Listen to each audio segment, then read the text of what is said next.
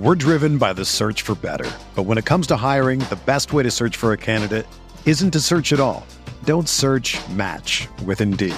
Indeed is your matching and hiring platform with over 350 million global monthly visitors, according to Indeed data, and a matching engine that helps you find quality candidates fast. Ditch the busy work. Use Indeed for scheduling, screening, and messaging so you can connect with candidates faster. Leveraging over 140 million qualifications and preferences every day, Indeed's matching engine is constantly learning from your preferences, so the more you use Indeed, the better it gets. Join more than 3.5 million businesses worldwide that use Indeed to hire great talent fast. And listeners of this show will get a $75 sponsored job credit to get your jobs more visibility at Indeed.com slash BlueWire. Just go to Indeed.com slash BlueWire right now and support our show by saying that you heard about Indeed on this podcast. That's Indeed.com slash BlueWire. Terms and conditions apply. Need to hire? You need Indeed. When you need mealtime inspiration, it's worth shopping Kroger, where you'll find over 30,000 mouthwatering choices that excite your inner foodie. And no matter what tasty choice you make, you'll enjoy our everyday low prices, plus extra ways to save, like digital coupons worth over $600 each week. You can also save up to $1 off per gallon at the pump with fuel points. More savings and more inspiring flavors make shopping Kroger worth it every time. Kroger, fresh for everyone. Fuel restrictions apply.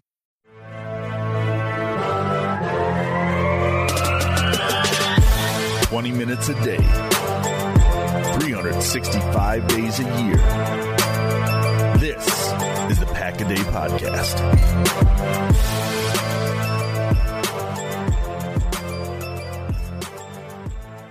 Welcome back, Packers fans, to the Pack a Day Podcast. The Thursday edition of the Pack a Day Podcast is upon us already, and we are almost at the end of the 2023 calendar year. It's hard to believe. I am half of your Thursday crew, Jason Perone. I'm on Twitter slash X at Jason Perone. You can also find the Quick Slants podcast that I do over at Game On Wisconsin every Monday with me, as always, of Packer Report is Mark Eckel. And Mark, here we are. It's another Christmas. I moved. This is like our fifth Christmas together. Is it that many? Yeah. 2019 Wow. started back in Wow. 2019. So how we, are uh, we didn't we didn't we didn't start together. No, we didn't start I- together. We started. I- we we I our pod another guy first. our podcasting Middle tandem began in 2019. Oh, we did. We did. Okay. When did the when did Pack a Day start? 2018. I think it was in 20. Yeah, I was not part of the original crew that was on Oh, every no? week, and then I I, Okay. I I subbed in quite a bit, and then I was paired up with you, and the you rest were is my history. second partner because I started with a guy named um, Jake, Yep. and then he left, and then they put me. But you and I were only on. I was I was only with you like every other week at first, Yes. and then all and then it was then it was you uh, you and I and Paul for a while, Yep. and then Paul's too big for us now. Yeah, he's he's doing big things, man. He's showing up on all the major radio Yeah, shows. He's, and he, he- he's too big for us. Yeah, he, he, he's- he got too big. He's in the auditorium after the games. He's he's where we wish we, we could have been after this the, the game against the Tampa Bay Buccaneers. Oh no, I, I'm glad I wasn't there for that. As a former media member, that's what I was asking you Oh, before yeah. the show, and and and for our audience to peel back the curtain a little bit because you actually sat in that seat right there. I mean, Oh, but but the thing is, is is I think you've told me before, Andy didn't really have meltdowns. No, he didn't. Uh, Ray, I mean, I Andy's not the only coach I covered though. No, and, well, Andy and Andy lied a lot. Uh, they all they all do, but Yeah. I mean, all right, let's all right. If if you're going to lead me to, because let's let's not let's not. let- Bury the we're- lead? We're here to talk Yeah, so defense. obviously- obviously the- the game- defense. So Joe Joe Barry's the story this week, right? I mean, Yeah. um, I mean, I I respect whoever asked LaFleur right after the game, is he going to fire Barry? But there's no way. I've never, in all my years of not just my own coverage, but other team, I've never heard a coach fire an assistant 20 minutes after a game. I mean, there was no way he was going to say, you know, 20 minutes after losing an awful game at home to Tampa Bay, yeah, I'm firing Joe. I'm glad you asked that because, yeah, I'm, I'm going to fire him as soon as I go back in there. And as uh, when I'm done with you guys, I'm going to go in there and tell them that, that ain't going to happen. That's just, I mean, you know, yeah, okay, it was a question to ask. It had to be kind of asked, I guess, but not, it wasn't going to happen then. Now Monday it could have. Right. I've, that's happened several times. You know, this this year it's happened a couple times. Pittsburgh fired their offensive coordinator. The Eagles just fired. Although what the Eagles did was weird. They fired him, but they didn't get rid of him. They just they demoted him. They didn't they didn't fire him. They got they replaced Sean Desai with Matt Patricia, but they didn't fire Desai. They just told Desai he's no longer the coordinator. He's doing something else. I want to qualify that the Steelers fired Matt Canada after his stellar performance against the Green Bay Packers when the Steelers beat the Packers a few weeks ago. Was it right after that game, or was it? I thought it was wasn't right. later. Wasn't right Was- uh, after. no, yeah. it was. It was like Right, yeah, it was a It week it or was two after, after. loss. But yeah. So I mean, yeah, and all right. So as a as a former re- reporter that covered a, was on, that was on a beat for a a long, long, long time, Matt LaFleur's answers to questions about Joe Barry and the defense are a little confusing. yeah, just a bit. and sometimes I'll blame the writers for not pursuing, but they they're not going. I mean, they're he's listen. If Matt LaFleur wants to keep Joe Barry, that's his prerogative. I mean, I, I don't. I wouldn't. I don't think. I think ninety some percent of Packer fans wouldn't. But he's the head coach. If he feels, for whatever reason, Barry is good enough to keep, well, say that. Defend him. He's not defending him. He's kind of Dancing around it. well, but worse than that, he's he's blaming him in a lot of ways. The coaching wasn't good enough. Hmm, okay, the we were you know our communication wasn't good enough. Well, that's on coaching, right? Right. Like every every quote about why the defense played so poorly this past week was geared toward not being ready and not being not making the right call. They were all geared toward the coach screwed up. Like he didn't he didn't one time say, you know, we missed too many tackles or because that's not coaching. Missing tackles is obviously you you had the guy in the right spot. He just missed a tackle, right? Or or nothing. There's nothing that he said that put it on the players. He put it on. I mean, I guess the player is not getting the the sing whatever it was, but I mean, if I just read the quotes and, and didn't know what happened, I would say, "Oh God, I guess he fired Barry." Yeah. Yeah. One of my favorites was when he said that as confused and dumbfounded as you were watching it, I was as well. Yeah, so uh, that that to me tells that that to me says that you're probably looking at making a change. You just aren't doing it right now for reasons that are internal. We can speculate all day as to whether it has to do with the team, the hierarchy. Because remember, they've got that system where it's Mark Murphy, Brian Gutekunst, Matt LaFleur. It's still kind of the similar thing. J- Brian Gutekunst isn't a pure boss of Matt LaFleur's as No, general Murphy's the manager. Right. So you've got input there. You know, there were some theories about whether it's because it's the holidays. I don't know. I mean, you can't really afford to let that stuff cloud your judgment because pretty soon it's going to, you know, you know, if you if you remove Joe Barry from the equation, and I think that's probably what's going to happen once the season is over with. Now the spotlight is firmly on Matt LaFleur because he's going to have to replace anybody that gets let go, whether it's Joe Barry or anybody on the staff, and he's taken a lot of he Matt LaFleur has taken a lot of criticism after this week when they in in hindsight in hindsight and retrospect for his hiring of his staff, and I think it's justified. Oh, absolutely. And I think that, I'm glad you said that because I think I think Joe Barry didn't get fired for for a couple reasons. One is the number one reason is I don't think LaFleur feels anyone on the current staff. Now I don't know this staff that well. I'm not there. I like some things about the secondary coach. I do, but I don't think he feels there's anybody. If, let's put it this way: if Jerry Gray was still on the staff, I think there's a better chance Barry could have gotten fired, and he, and he could have put Jerry Gray, who who has been a defensive coordinator at different stops through his career. Mm-hmm. He could have easily said, "All right," like the Eagles did. The Eagles got rid of, and again, I'm always comparing Eagles, but they actually did something this week that that's very similar. They were in a similar boat. And again, I think it was a bad Matt Patricia. I don't think is any good at all, and he let Drew Lock go 92 yards against him Monday night to beat him. So, but but they had a guy that had done it before on the you know sitting around the building. So they they had a. You know I'm saying? They they had a guy that that that, that was there. So I think that's the number one reason is that I don't think LaFleur is comfortable enough with anyone to serve as an interim coordinator for, for the next for the last th- three games. I don't think the holiday people said, "Oh, he didn't want to fire him around Christmas." Well, he's still getting paid. If Joe Barry gets fired tomorrow, he's Joe Barry's not going to make any less money if he gets fired tomorrow or the day after the season, or as you texted to me when we were going back and forth in March. yeah, which is paid. which was made up. It was an arbitrary month. I well, know, I, I know. I, I read that completely wrong. Actually, firing Joe Barry around Christmas would be a good like it'd give him time to spend time with his family at Christmas instead right. of being in Carolina. Right. It would have been a, it would have been a nice thing to do. He's still because listen, coaches still get paid when they get fired. I, don't know how long yeah. Joe Barry's contract is for, but I know it's at least till the end of the year, if not further. He's going to get paid all that money, whether he's coordinating or not.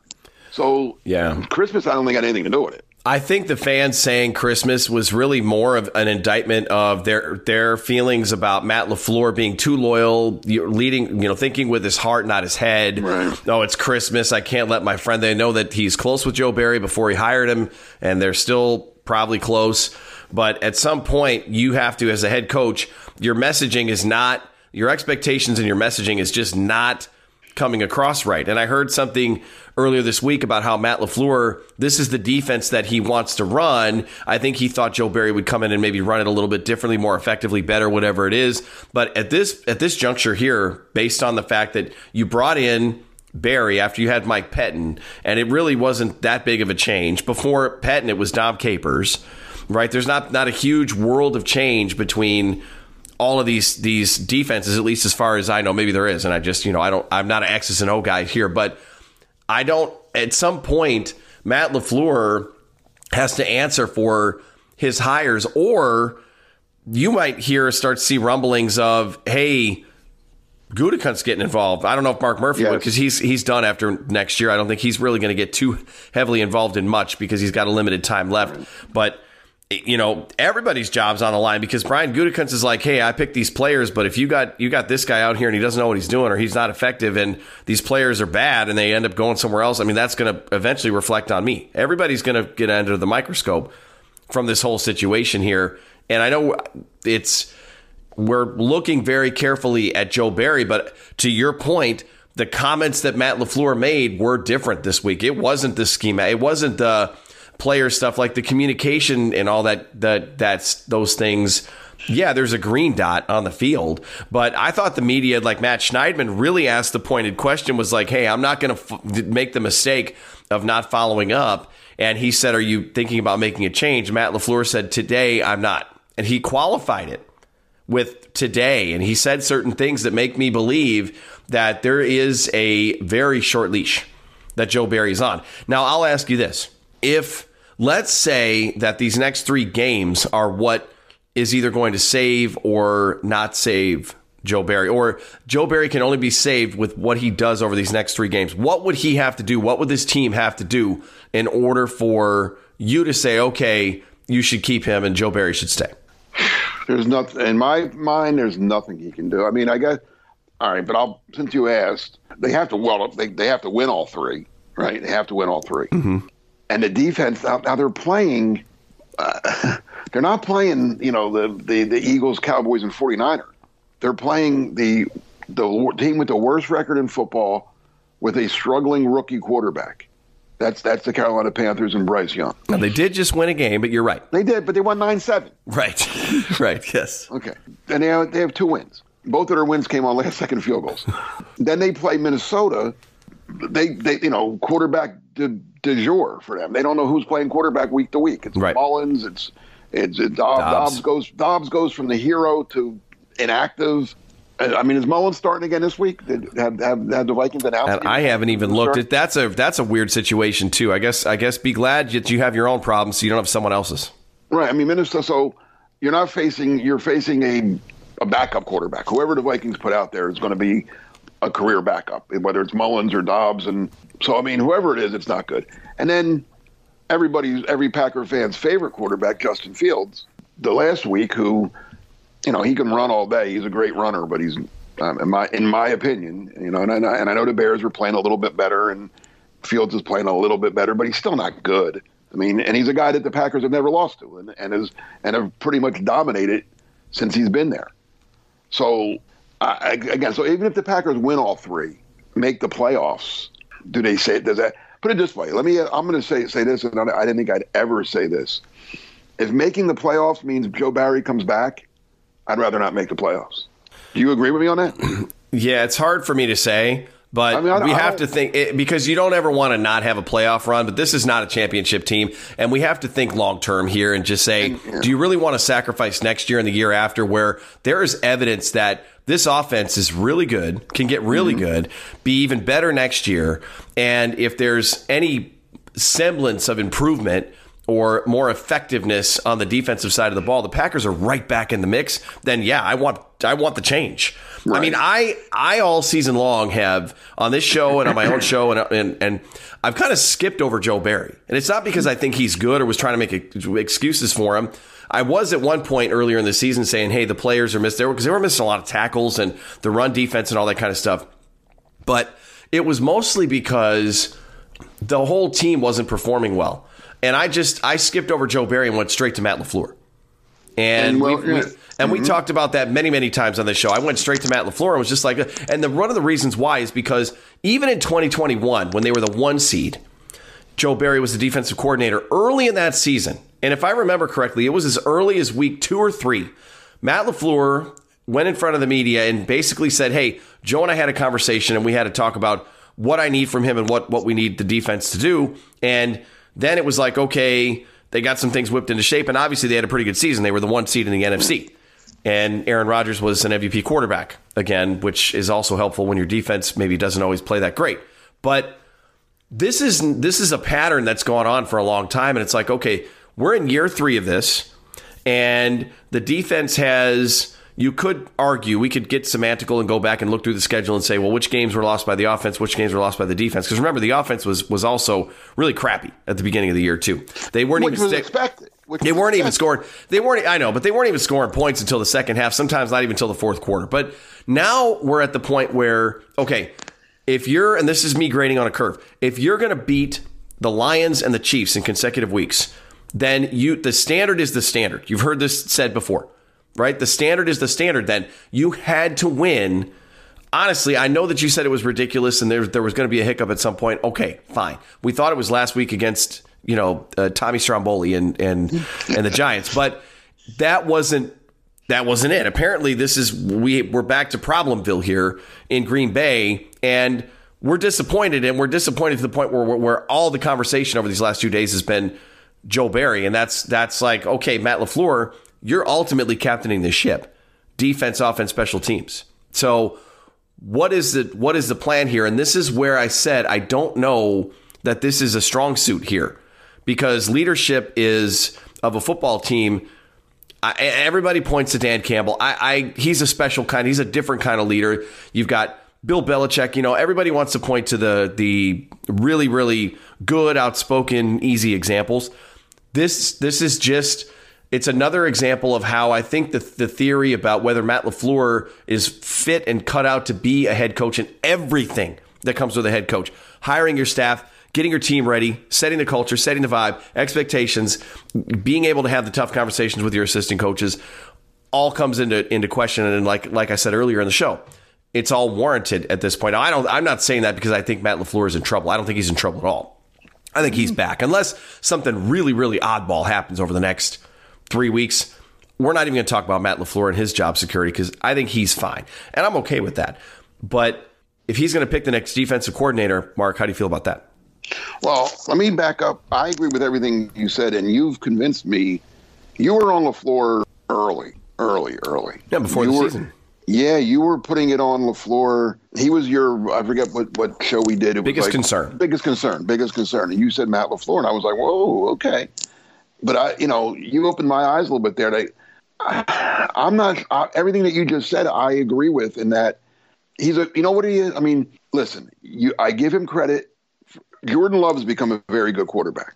Now, I don't. I mean, Love may have been a good quarterback no matter who who who he was playing for. I don't. I don't know that, and we'll never know that. But LaFleur deserves some credit for Love's progress. I have to give him credit. Uh, these young receivers have gotten better. They were they were not they were not when when you said the offense was struggling early. Yeah, they were because they just looked them and they were and it was somewhat expected because they were so darn young. I mean, I, have never seen a team with a a first year starting quarterback. Now, yes, it was his fourth NFL season, but still a first time starter with nothing but rookie and second with guys even younger than him at all the receiver spots. I mean, that was that was a heck of a gamble that the team took.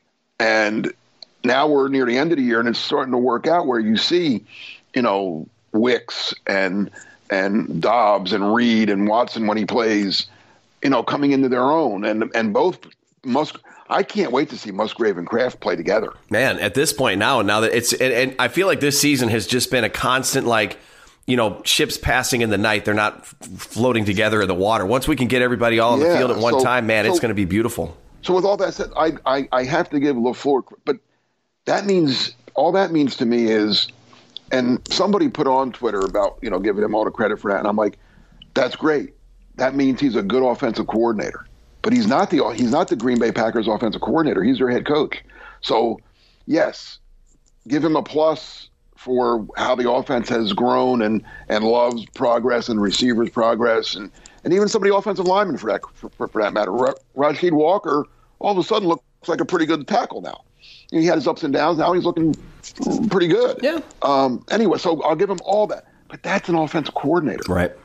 You know, he's not the he's the Packers head coach, which means the defense being bad. Yes, Joe Barry's to blame, but so's Matt LaFleur. Right. If special teams messes up, yeah, Rich Bisaccia is to blame, but so is Matt LaFleur. Mm-hmm.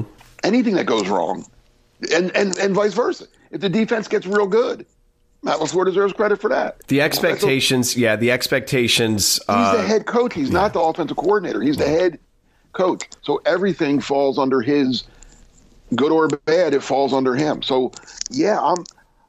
You say, he, you know, you think there he's not on a. I don't know. I mean, if they, what what if they lose out? Then he would be. Yes. See, that's what I said. I think now there's there's it's a mic it's, we're under under a microscope. There's a lot of eyes on the Packers right now because of the chatter and everything that's going on. A lot of it is amongst fans on social media. Not always though. I mean. Andy did his film grades. Dan Orlovsky got on, on film. Mike Wall. All of people who have, all of the former players have, have come out and, and Brian Bulaga on the radio shows.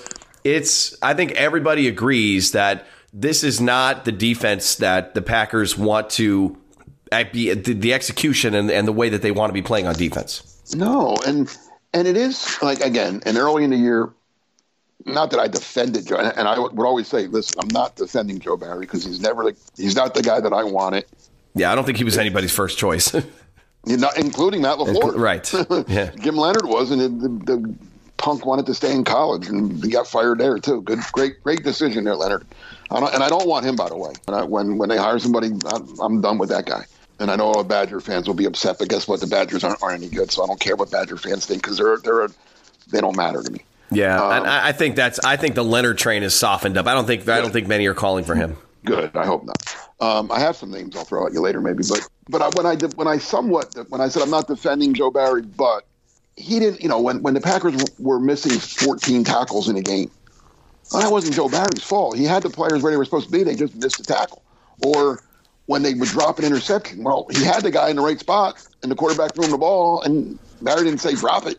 You know, I mean, so there were things that were going on at times where I couldn't blame Barry, right? I mean, uh, players have to take responsibility too, just like when when the good things happen.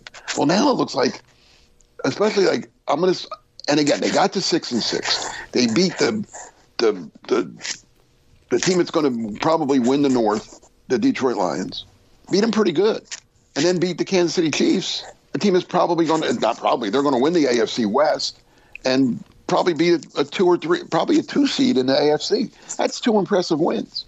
So they, they showed they were good enough to do that. Then they played the New York Giants, who, guess what? They're not going to win another game. That hmm. was the Giants' last win against the Packers. They got blown out by the Saints. Guess what? The Saints got the Saints had seven sacks last week. Seven which pushes the Giants' total to 76. Mm-hmm. None of which came against the Green Bay Packers. That is a good point. And the Giants game, although is now firmly in the rearview mirror because we have another bad game after it that happened. These all of these things are just and and I don't know, I kind of question myself where I'm like these things can happen to any football team. We saw some really good Packers teams lose games. I mean, I'm going way back here, but you and I have even talked about that 97 team that lost to the Colts. I think that was the Colts' first win of the year, wasn't it? Yeah, it was. Way back then. And so mm-hmm. we've seen stuff like that happen before, and and so I kind of questioned, and I was like, am I just being petulant fan, you know, pissed off because my team lost a game and they needed to win? But these things stacking on top of each other is the problem.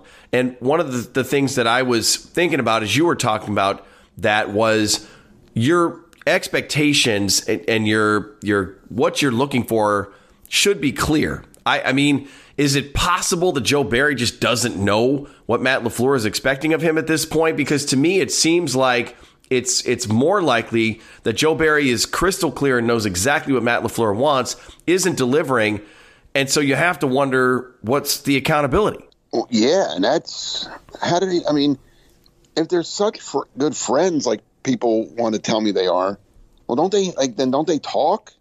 I mean, I know Right. I've been in situations and I've seen situations where the head coach and the coordinators aren't good friends and they don't get along. Well, the, the all-time classic is going way back in the '80s of Buddy Ryan and Mike Ditka. They hated each other. Mm-hmm. They, they didn't talk at all, but they both were very good at what they did. And Buddy ran the defense and Ditka ran the offense, and the Bears won a Super Bowl. And they haven't since. But that that can work. But you better win with with, with, with that happening. Um, you know, there were rumors more recently that when when the Eagles won the Super Bowl with, with Doug Pederson, that him and Jim Schwartz didn't exactly get along mm-hmm. very well. Mm-hmm. Well, um, and and there's another good example of because we talked about it earlier today. We were we were talking before the show of what can happen when a coach doesn't make moves that they need to make. Well, yeah, that's what I was. That when when you said about about LaFleur, how how convinced am I that he's going to be the head coach of the Packers next year? Yeah, I think he is. I think it's better than it's probably a high percentage, but it's not hundred percent because, like I said, if they lose out, if they lose, even I mean, they lose to the Panthers and then the Vikings and then the Bears. Somebody on, on at twelve sixty five Lombardi's got to say, "Whoa, wait a minute now. Yeah. We had things looking pretty good. Now we're going to end. We're going to end the season with a with a five game losing streak, losing to some of the worst teams in the league. And that makes that. Guess what? If you lose to the worst teams in the league, what's that make you? Right. One of the worst teams in the league. Yes. So if you look at it, the Packers they've beaten the two best teams on their schedule, in my opinion, the Chiefs and the Lions. Right? That, That's the mm-hmm. two best teams on their schedule Yep. this year. Yep. Am I am I am I missing Nope. somebody? You're right. But they lost to a very average Tampa Bay team at home. They lost to a bad Giants team on the road Monday night. Okay, whatever. They lost to an average Denver team that got blown out by Detroit last week. They they lost to a below average Raiders team. Two. yes. Who else? They they lost to and a below, in my opinion, a below average Pittsburgh Steeler team. Well, look at the Falcons too. I mean, the, uh, this was week Falcons, this was week two, but the Falcons. Have not proven to be very good. Now the Broncos have played a little bit better, and that was kind of started with the win over the Packers, but they still not at the I'm time that they played them. Yeah. I mean, the Packers only probably only played. Actually, the Rams. Well, the Rams, the game, the Packers beating the Rams. That's probably the third best team, but they didn't have Stafford that day, so that was a different. That was a different Rams team. I'm not sure the Packers win that game if Matthew Stafford plays. Right. But anyway, if they lose out, I think LaFleur is in a little trouble. And here's the other way he could be in trouble. And you, like you said, you and I talked about this earlier today, and I've seen this happen. If if whether it's Gutekunst or Murphy or, or who, I guess it would be one of them or both of them, if they go to him after the season and say, let's say they go two and one or whatever they they, they do the last three games and and they miss the playoffs, and they go to and they go to him and say, Matt, you you know you're you're you're you're getting rid of Joe, right? And he says no. Somebody might well one of them might say, listen, Matt, you either get rid of Joe or we're getting rid of you. Mm-hmm. Hey, friends. I'm sure you're all familiar with some of the hassles of finding game tickets at a reasonable price without all the headaches that go along with it. I've been on a bit of a roll lately as I went through one ticketing service that never sent me the tickets and I had to panically try to get a hold of somebody the day of the game. I had another service that didn't allow me to transfer tickets, so when I could no longer go to the Wisconsin Iowa game, transferring the tickets was extremely difficult. It was just all so frustrating. That was until I found Game Time. Game Time is so easy to use with a low price guarantee, event cancellation protection, easy to find tickets, and an even easier to use app. Game Time is the fastest growing ticket app in the country for a reason. You can buy tickets in a matter of seconds, and they are sent directly to your phone so you never have to dig through emails and have those same panicky moments that I did the day of a game. So next time you're buying tickets, make sure you snag them using Game Time, stress free. Download the Game Time app, create an account, and use code PACKADAY for $20 off your first purchase. Terms apply. Again, create an account and redeem code PACKADAY for $20 off. Oh, and Game Time is also a great way to buy tickets for a holiday gift. Just make sure to use code PACKADAY. Download Game Time today, last minute tickets, lowest prices, guaranteed. Hey there. I'm sure you've heard a ton about daily fantasy sports, but I'm here to tell you that you've never experienced anything quite like PrizePicks. With basketball season here, you can now pick combo projections across football and basketball from the Specials League, a league created specifically for combo projections that includes two or more players from different sports or leagues. For example, LeBron James plus Travis Kelce at a 10.5 combo of three points made plus receptions. Even more fun yet? Do you want to play alongside some of PrizePicks' favorite players like rapper Meek Mill and comedian Andrew Schulz? You can now find community plays under the promos tab of the app to view entries from some of the biggest names in the PrizePicks community each week. I've had so much fun making PrizePicks a part of my daily fantasy sports routine. They cover all of my favorite sports, have a ton of variety and different options to choose from, and the player choices are immense. I even had a fun J.K. Scott selection the other day for the Chargers game. I recently had a big win on Saturday morning in a London game, and it just made the viewing experience so much more enjoyable. It's fun, it's exciting, it's easy, and there's a level of creativity and uniqueness about it that I really, really enjoy. So go to prizepicks.com slash packaday and use code packaday for a first deposit match up to $100. That's prizepicks.com slash packaday using code packaday for a first deposit match up to $100. PrizePicks, daily fantasy sports made easy. Yeah, and I, I you know, I, I don't think the, the Packers don't typically operate that way. I maybe they do. I don't know, but it just doesn't seem like you know. I, I kind of Uh, liken them to the the you know the team that reacts and moves as, as quickly as an elephant can turn around, and and that can be a good thing too because you also don't have a knee jerk owner Right. with with the Packers because of the structure, which you know I mean again it can be a good and a and a bad thing here. I think we would take less meddling and letting the business people and the football people do the football stuff, but the results are on the field are what really matters. So all these draft picks, I mean Brian Gutekunst can draft players that are going to end up being great NFL players, but kind of to your point too, uh, if they end up going and playing somewhere else and they're really good, then that doesn't look good on the coaching staff that was handed a player that's pretty good. Like if Darnell Savage, because a lot of people are, are of the opinion that if Savage went and played somewhere else and was used in a slot role or in a different type of role, he would be really good. Well, if that happens and Darnell Savage goes somewhere else and he's really good, that's another indictment of the Packers defensive coaches and coaching staff. Absolutely. No, I mean, and and, and you said, and I know the Packers, their hierarchy is totally different than any other team in any sport. But I mean, Murphy is not an owner, but he has the power of an owner, right? I mean, he's the one that fired Mike McCarthy, right? I think so, but my my my biggest question is: Is he still willing to do those things with his tenure so close to being done? I would hope so. I would hope because I know he's near the end, but he's still the guy. He's still the team president. He still has the power. I could see him insisting on Barry being gone. It would And- be. I mean, and if that and if that is the case, then Then it's on LaFleur. Do you fire your buddy or do you say no? I'm going and I'm going down with him.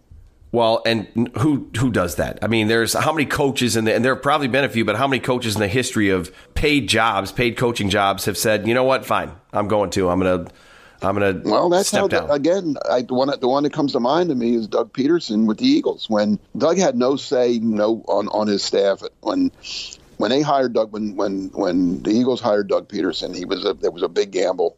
They didn't kind of a surprise. Again, wasn't their first choice.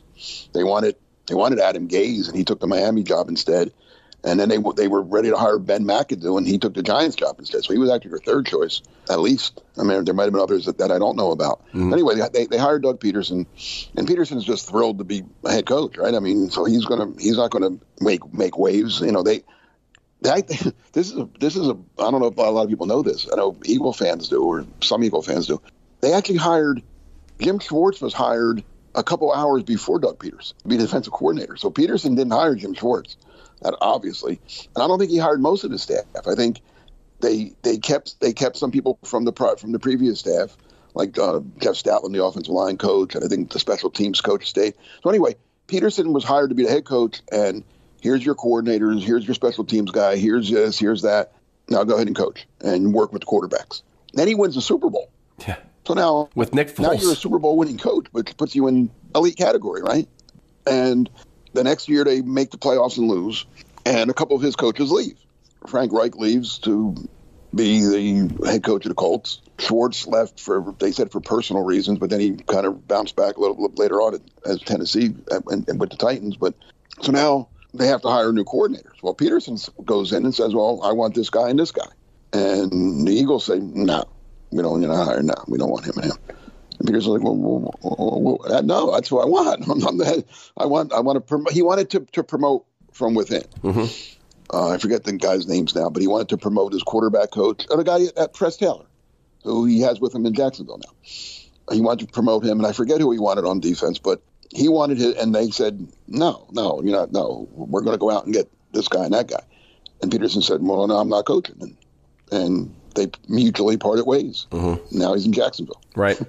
So it does happen. I mean, I, that's one that I know for, for a fact. Well, the other thing that, that we haven't talked about, well, you did a little bit actually about the coordinators getting let go in the in the middle of the season, where it's almost like it's not like you don't have precedent that teams Oh, that teams make a change, and not only teams make a change, but teams that are actually doing well. And the Eagles. uh, they're on a bit of a skid right now, but they were the you know arguably the best team in the league at that point, and they're like, listen, we're you know improvement is not like you know final. You have to continue to make sure that you're putting your team in the best position. You have the right people pushing the buttons and making the calls to to be successful, and that's why I think had the had they made the change and let Joe Barry go, which again I have to I have to assume that they're they're can at least considering, if not leaning towards, then you at least you at least send a message and and let everybody know what the expectations are. But we aren't in the locker room here, and I, and I we haven't heard any players, to my knowledge, that have come out and said anything where you can look at the statement and say that is one hundred percent a lack of support for Joe Barry. Like we've heard speculation, you know, the De'Vondre Campbell that we talked about, the the comments that he made there, those that could be eight different things. Right, the Jaire Alexander. There's been some opinions that one of the reasons why Jaire is not as willing to play is yes, he's hurt. He has a legitimate injury, and but one of the reasons why he's not willing to go at this point until he's 100 percent where some have said at all is because he doesn't like the system and doesn't want to play for this defensive coordinator. We have no we have no confirmation of that. That is that is wild speculation there. But so I guess what we don't know is if players, if they did let Joe Barry go, would be upset. I know that sounds ridiculous right now. People are looking at, at their their listening devices like I'm crazy, and I understand that, but we really don't know, Mark. No, we don't. But we also, but we know this. Like, all right, so as you said, no one has come out, no player has come out and criticized Joe Barry publicly, Correct. right? Mm-hmm. To the best of my knowledge, I haven't seen a quote. I've seen some, you know, things, but not. No one's come out and said, you know, taking a shot at Barry. But on the other hand, the players know what's going on. The players, they know too much. They they're on social media too much. They, and that's De'Vondre Campbell's problem. Stay off. If I was a player, I would never be on be on it. I, I wouldn't want to hear how great I am, and I wouldn't want to hear fans kill me either. So, but they know what's going on, right? They they they know Bar- that Matt LaFleur was asked, "Is Joe Barry getting fired?" Right? They they know what the fans are saying. They know what the writers are writing. They they know what the radio hosts are talking about. They know what everybody they know. Well, I haven't seen Rashan Gary or Kenny Clark or Preston Smith or anybody quoted as saying, "Hey, this isn't Joe's fault. Joe's a great coordinator. It's us. We're not. We have to play harder for Joe. Joe's Joe's doing his. I haven't seen any of that either. You're right. So that's that's a little damning. I think. when it's not coming from both sides. And I think, yeah, the, the Packers are an organization where when praise is there to be had, they're pretty vocal about it. Players Sure. are usually players usually come out and say, and we've seen support. I I, I recall back when they had Isaac Yiadom That's it. was the corner, and he after he was cut, he he came out and still was supportive of Maurice Drayton when the Packers let him go. So it's it's happened before. Players have been complimentary of of coaches, and you're right that the players do know what's going on. I guess if there's one one thing that's good is that what we don't want to see is a an obvious sign of a you know, a, a, just completely fractured locker room. And we don't have that going on. And if it is going on, the Packers have done a really good job of hiding it because I haven't seen any evidence of it. And frankly, I don't think that could possibly be the case based on the way that they're at least trying on the field. But it did look, and I mean, it's it's hard to argue. It's hard. It's hard to support and, and argue in favor of what the defense did when you gave up a perfect passer rating to about the most average quarterback in all of the NFL, and the and the fact that in the 60 year history, 60 plus year history of this venue, Lambeau Field, uh, and there were some really bad Packers teams that played on that field. Mm-hmm. There has never been a passer that had a day like that. Uh, yeah, again, like I said, I'm letting the Giants go down the field and beat you, and then letting Baker Mayfield look like the Joe Montana and Tom Brady combined was was is uncalled for, is is is grounds for firing. It just is, and I don't like. I'm, I'm not the guy that fires coaches left and right. I don't. Um, like I said early in the year and even last year, and I pointed out a couple times that you know it's not it's not all the coach. It's play. You know, well, no, this time I can't. This time it's I, I he, Joe Barry can't can't. I mean, listen, if they want to finish the year because, like I said, uh, Le, LaFleur doesn't feel there's anyone that he can promote. Well, that's that's kind of damning of your staff. But Joe Barry can't be back in 2024. He just it it it, it would be a waste of you know, I think people said that the the Packers wasted Aaron Rodgers by not drafting him, receive whatever they whatever they say about that. Well, you'd be wasting Jordan Love by not giving him a good enough defense. I mean, you've got all of this high level talent, and I, I do believe it is high level talent. I like what I've seen from Lucas Van Ness. We all know Rashan Gary's great. Kenny Clark is, is a first round pick a long time ago. He turned out very well. Stokes, injuries, okay, we don't know. Jaire, when he played and was effective, very good. Quay Walker's a good player. Quay Walker's at very athletic.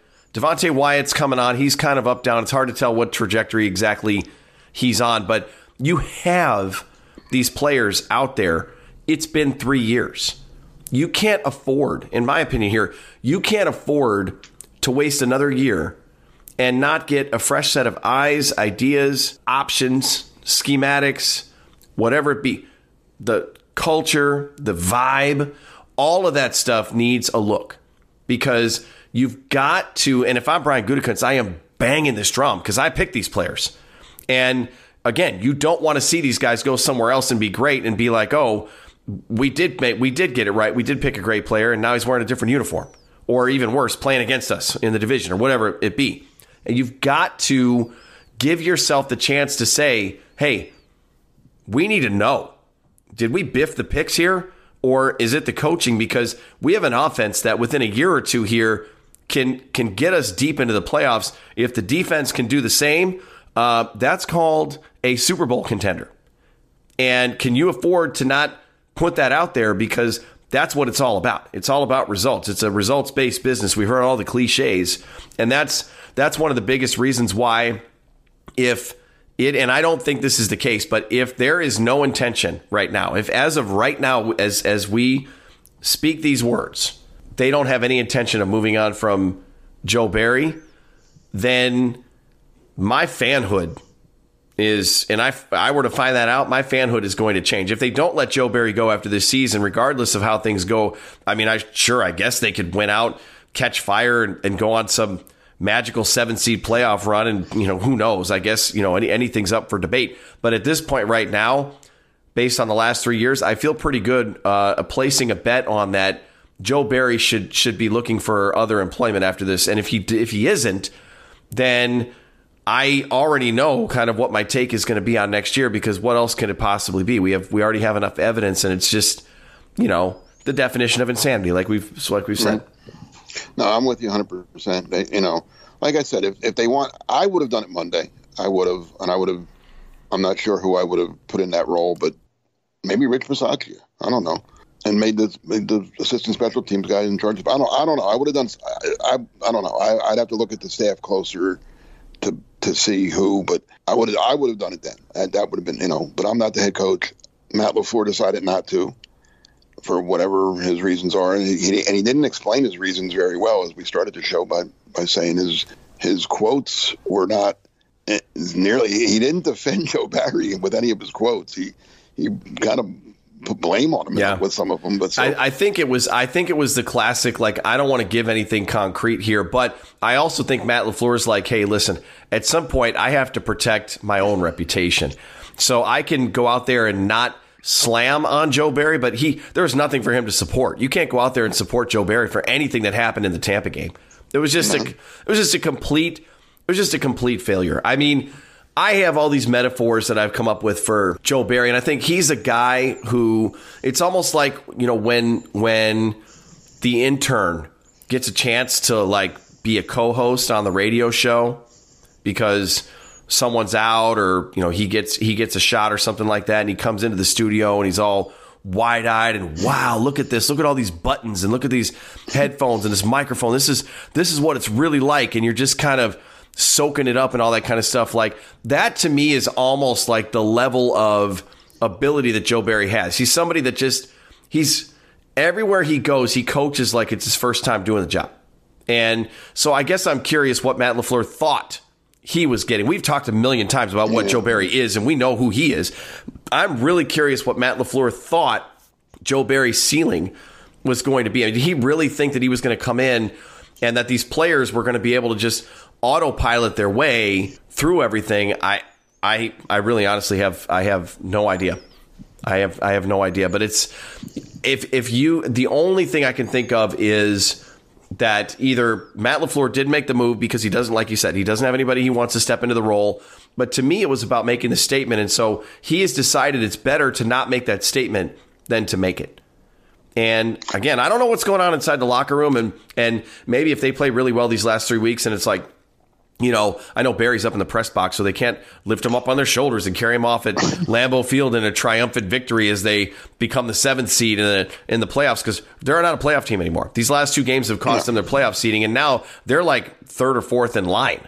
The Rams are the seventh seed, and the Packers now have to jump. I mean, we're at the point now where I still think their chances are uh, mathematically very high if they just win the three games, so they don't technically need help but it could come down no, to they that. do. It could come. It could. It could come Seattle down to and the them. Rams both went out. Yeah. They don't control their own destiny. Yeah. If, they, yeah. if the Rams and Seattle both went out, they would both be ten and Yeah, seven. that Eagles, the the Eagles, the. Eagles dropping Monday night was was tough. I mean, it's tough for the Eagles, and because they're on a, on a bit of a slide, and they had Super Bowl aspirations, and so I'm sure their fan base is handling that all very well. Are Oh, they are they they're putting handling it real Crisco on the light poles again in, in Philadelphia, Mark, so that they don't climb the light poles?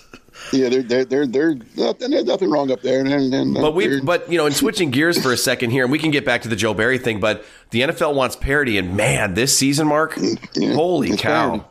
The the, there's the, seven teams that are seven and seven. the Seahawks beat the beat the Eagles, and and so I and, and maybe that's part of of what the Packers are looking at, and saying, "Hey, it's very this is this is the NFL these days. Like, you know, yeah, we're going to lose some stupid games, and yeah, we're going to win some games that we shouldn't win, but." All you did was trade two really good wins and get everybody's hopes up for a huge, huge letdowns. I mean, the Bucks are not the dumpster that the Giants are. You know, your point earlier about the Giants aren't winning another game; they shouldn't They're not. and their quarterback should definitely not be starting. Uh, you know, after Anyway. this this season, and once Daniel Jones comes back, obviously, just simply based on what the Giants are paying him, he's going to be the starting quarterback. It's not going to be Tommy DeVito, but He's not even going to be on a team. It just is. It's it's just it's just bad, and it's not like you're without so many players that you can you can make that excuse. Now, Rashan Gary against the Bucks, one tackle, no sacks. I mean, they got five on the day. Kenny Clark had a really good day. Yeah. JJ Enagbare, big play, big strip sack, fumble recovery. I mean, he had the the quadfecta. You know, he he made the entire play, he did everything. Took the ball right out of Baker's hands and then and got the Packers back in the end zone after they didn't convert on the fourth down. So it's I, I mean we're running out of we're running out of words here. I mean this is this is the defensive show, and I know that that you know one of the things that we do is preview the game against Carolina. I guess at some point we can. At this point, honestly, I don't even feel like we need to go through No. the Carolina Panthers No. or anything. I mean, it's like just don't screw up. I don't know what else do we say here, Mark. In in Carolina, like you, you can't let Bryce Young, who has I think only eclipsed 200 yards passing maybe four times this season. I think his highest passing output total is less than 250. yards, and it just is. Are you worried that that the Packers are going to be the new bar setter, the new you know record, the new record high for Bryce Young as an NFL quarterback? Because uh, it's a road game. Yeah, but there'll be more Packer fans than Panther fans there. Well, there's more Packers fans than you know. That didn't that didn't help at Lambeau on Sunday. No. That's the thing that bothers me. Like what went about Tampa, Tampa Bay. Yeah, they're they're better than. They're not awful. They're not all. They're they're five. They're a 500 team. It's what they are. What they are. Todd Bowles is doing a decent, better job than I thought they would with with, with, with what he has there. But, um, but they're not supposed to come into Lambeau and win. They're just not. And their quarterback damn sure isn't supposed to put up a perfect quarterback rating in Lambeau. That's just not supposed to happen. Mm-hmm. It's, I mean, no. I'll just tell you No, this. I'm- I'll, I'll I'll tell you this. Adam Thielen, DJ Chark are both receivers for the Panthers. And if the Packers want to go full Giants and put no pressure on Bryce Young, I don't care how much he struggled or how bad he's been this year in certain spots.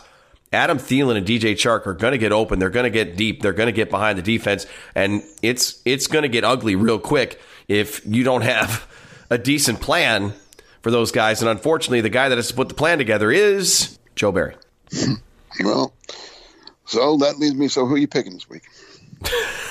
So yeah, I mean honestly, where that's that's just that's where it's at. So I said I wasn't going to pick the Packers, and I said this on Quick Slant, so I haven't said it on Pack a Day yet. I'm not picking the Packers until they win three in a row because I screwed up and picked them to beat the Giants, and they didn't. Of course, do. And so I took Tampa, and that didn't work out either. So I'm gonna just I'm I'm gonna go. I'm gonna stick with what was working way back, and I'm gonna say I think Carolina wins, and I'll I'll call it 14-13, just stupid score, something dumb, way low scoring. Listen, the 14 defense 13 doesn't play terrible now. yeah, 14-13, you know, Panthers, and Christmas is ruined, and uh, Twitter gets shut down, like the entire platform gets shut down because of all the Packers fans that are. I mean, worldwide, because of all the Packers fans that are on it. What do you got? I'm not picking. I'm recruit. I'm what, what, what do lawyers do? when they- Recusing they- they re- yourself. yeah, I'm recusing because I live in Carolina, so I'm a Packer fan, and I live in Carolina. So I'm, I'm conflict of interest for me this week. I'm not picking. I was, I, I was actually going. You know, that's a true story. After the two wins, and everybody was hyped, and even after the Giant loss, um, my wife brought this up actually, We- and, and and you know I've talked about my wife Tammy on this on the show before in the past. She's she was not a football fan. She's still she's learned more in five years than she did in her first whatever many years. I'm not going to say her age. uh, You know about football. Well, when I told her that the the Packers were playing the Panthers on Christmas Eve, she said, "Can we get tickets?" I said, "Can we get tickets? They'll be giving them away."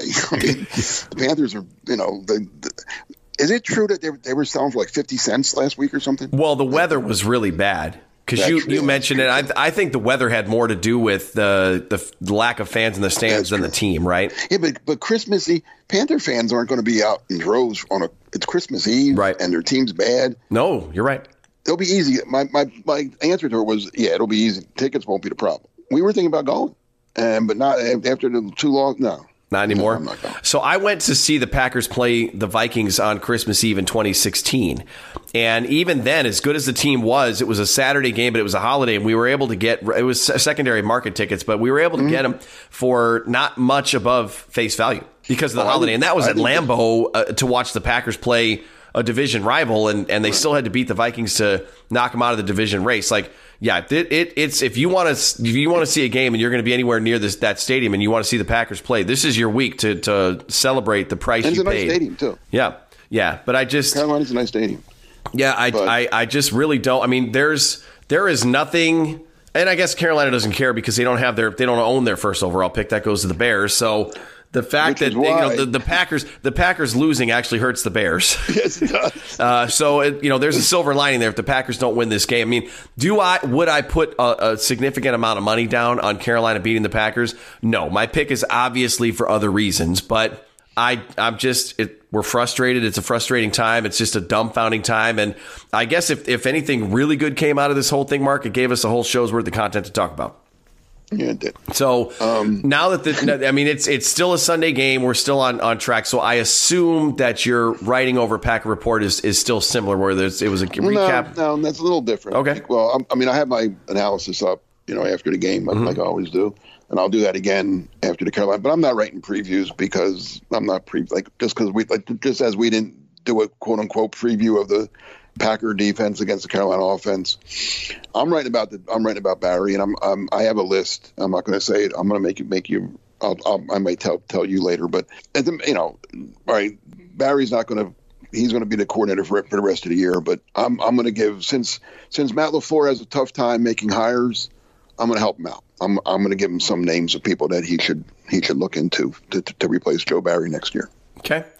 Is one As of them Christmas- is one of them Christmas possibly? And I know that that are, are you only including coordinators that that are unemployed right now? Or are you including any names that might be unemployed? Well, I'm including, you know, assistant coaches on some teams that would it would be a move up for them to become a coordinator. Because there's a coordinator that's playing that's that's going to be across the field from the Packers this year that I think some people would be interested in them looking at uh, once The guy again. in Carolina you talking about? Yes, If he gets, um, again, he's on. He's one of the names. Evero. Yep.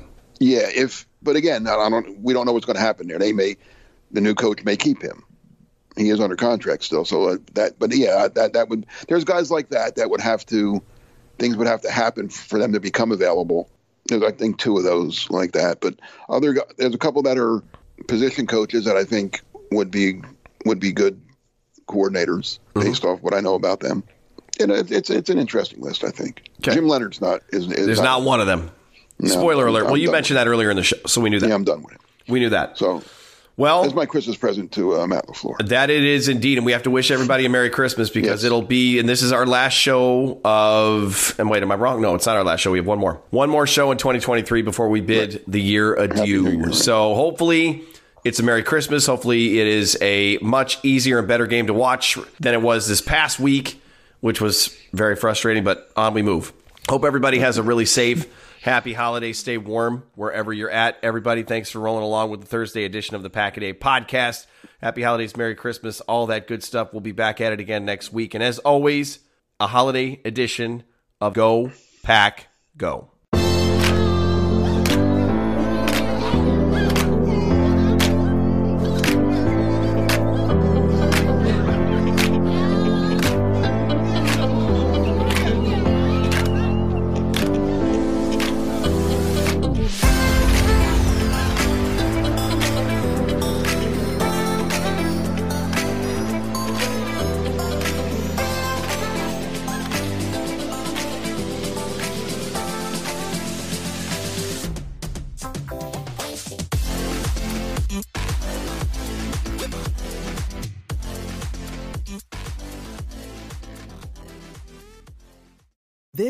The story of the one.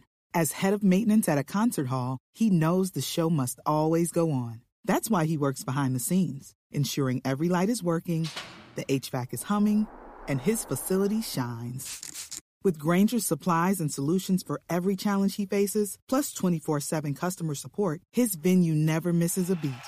Call quickgranger.com or just stop by. Grainger, for the ones who get it done.